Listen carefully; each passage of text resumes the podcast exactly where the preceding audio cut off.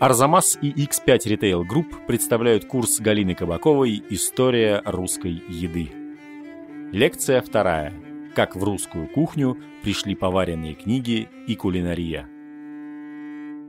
Нашу лекцию о появлении кулинарии на Руси в 17-18 столетиях хочу начать с цитаты из Ивана Забелина, из его книги «Домашний быт русских цариц в XVI и XVII столетиях». Родинный стол был дан в грановитой палате в этот же день. От других столов родинные столы отличались неимоверным количеством подаваемых гостям всякого рода сахаров, пряников и овощей, вареных и сушеных. Стол новорожденного Петра в буквальном смысле загроможден был этими разнообразными изделиями. Между ними самое видное место занимали и служили украшением царского пира огромные ковришки и литые сахарные фигуры птиц, зданий и так далее. Большая ковришка изображала герб московского государства. Два сахарных орла весили каждый по полтора пуда, лебедь – два пуда, утя – полпуда, попугай – полпуда. Был сделан также и город Сахарный Кремль с людьми, с конными и с пешими, и другой город четвероугольный с пушками. В то же время и царица давала родинный стол боярыням в своей золотой палате. И сахаров, и овощей, поданных ей за стол, ковришка большая изображала герб государства Казанского, орлы, лебедь, утя и другие птицы были того же веса, как за столом царским. Был здесь также город сахарный, треугольный, с цветами, две палатки и кроватка сахарная. Вот эта сцена угощения сахарными гигантскими фигурами поразила воображение многих и гостей, и потомков. И эта традиция делать литые сахарные фигуры пришла в Россию из Европы, в частности, из Италии, где уже в середине XVI века это широко практиковалось на всяких торжественных мероприятиях. Первым таким документом, на основании которых мы можем реконструировать меню подаваемые на аристократические столы, на царский стол. Стала роспись царским кушанием, составленная в 1610 году для царевича Владислава, которую пригласили на царствование в Москву. Ну, он благоразумно не приехал в Россию и спустя 20 лет стал польским королем Владиславом IV. Бояре подготовили для этого несостоявшегося царя перечень блюд, и расход продуктов, которые позволяют составить себе достаточно подробное представление о том, что такое русская царская кухня начала XVII века. Интересно, что в этой росписи все перечни с подробным упоминанием ингредиентов расположены по календарю, по порядку мясоедов и постов. И уже в этом списке можно увидеть структуру торжественного обеда. В этой структуре видно, как подаваемые супы, например, всегда перемежаются пирогами. Пирог – это одно из основных угощений на царском столе. Противопоставляются рассольные, то есть всякого соленого вида рыба, и ествы, мясные угощения. Упоминаются также и блюда, заимствованные у тюркских народов.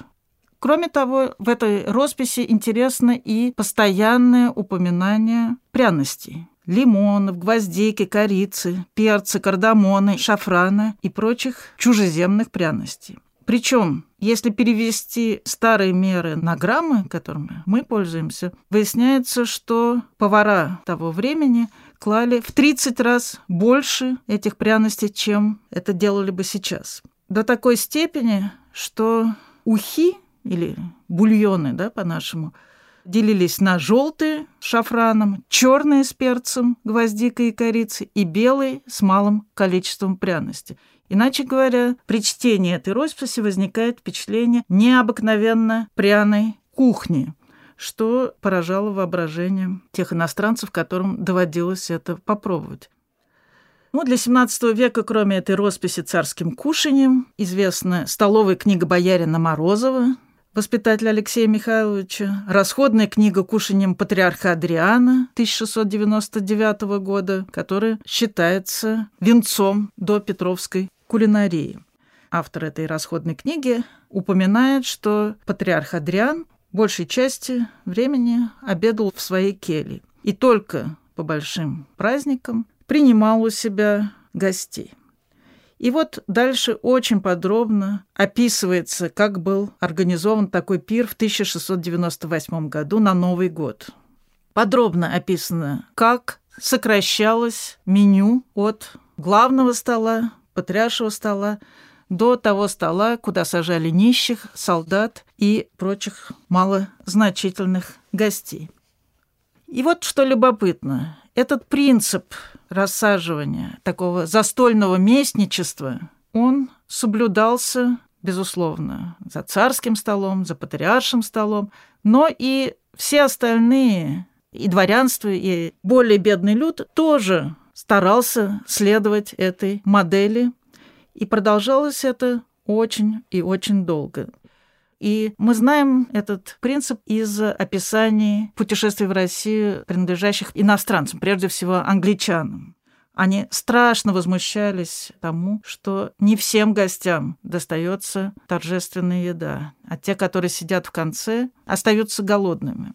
И в XVIII и, наверное, кое-где еще в начале XIX века остатки этого царского этикета XVI-XVII веков мы наблюдаем в провинциальных домах, когда хозяин дома выказывает особое расположение гостю, подче своим любимым блюдом или посылая своему избраннику рюмку вина или ликера, пригубленную лично им.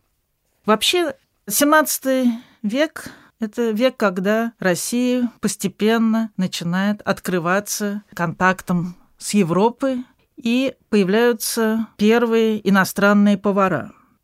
В 1658 году при патриархе Никоне были приглашены в Москву греческие повара, принесшие многие рецепты и приемы приготовления блюд.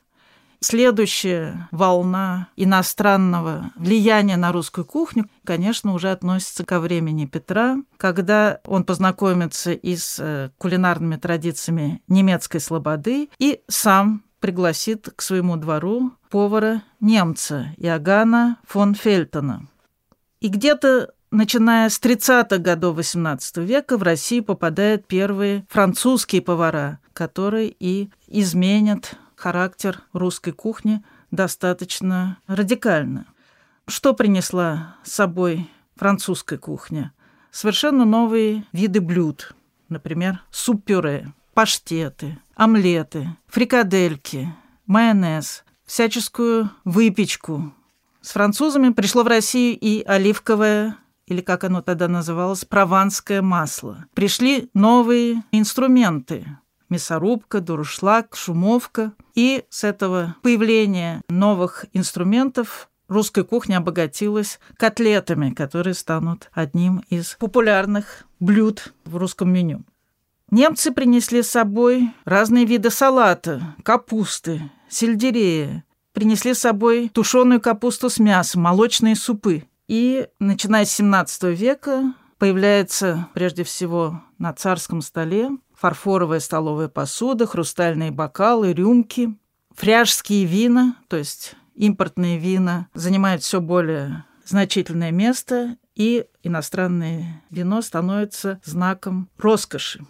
Вообще, начиная с Петровского времени, одним из главных признаков русской аристократической кухни становится ее космополитизм. Продукты поступают отовсюду. Что чаще всего упоминается в списках блюд? Волжская стерлядь, архангельская телятина, астраханская баранина, украинская говядина, а кроме того венгерский или богемский фазан, паштеты из переге, устрицы, пармский сыр, Бордо, бургундское и шампанское подаются наравне с рейнскими, венгерскими и греческими винами. Иностранцы упоминают также донские и крымские вина. На столах можно обнаружить прованский инжир, итальянские дыни, спаржу, ананасы, персики, винограды.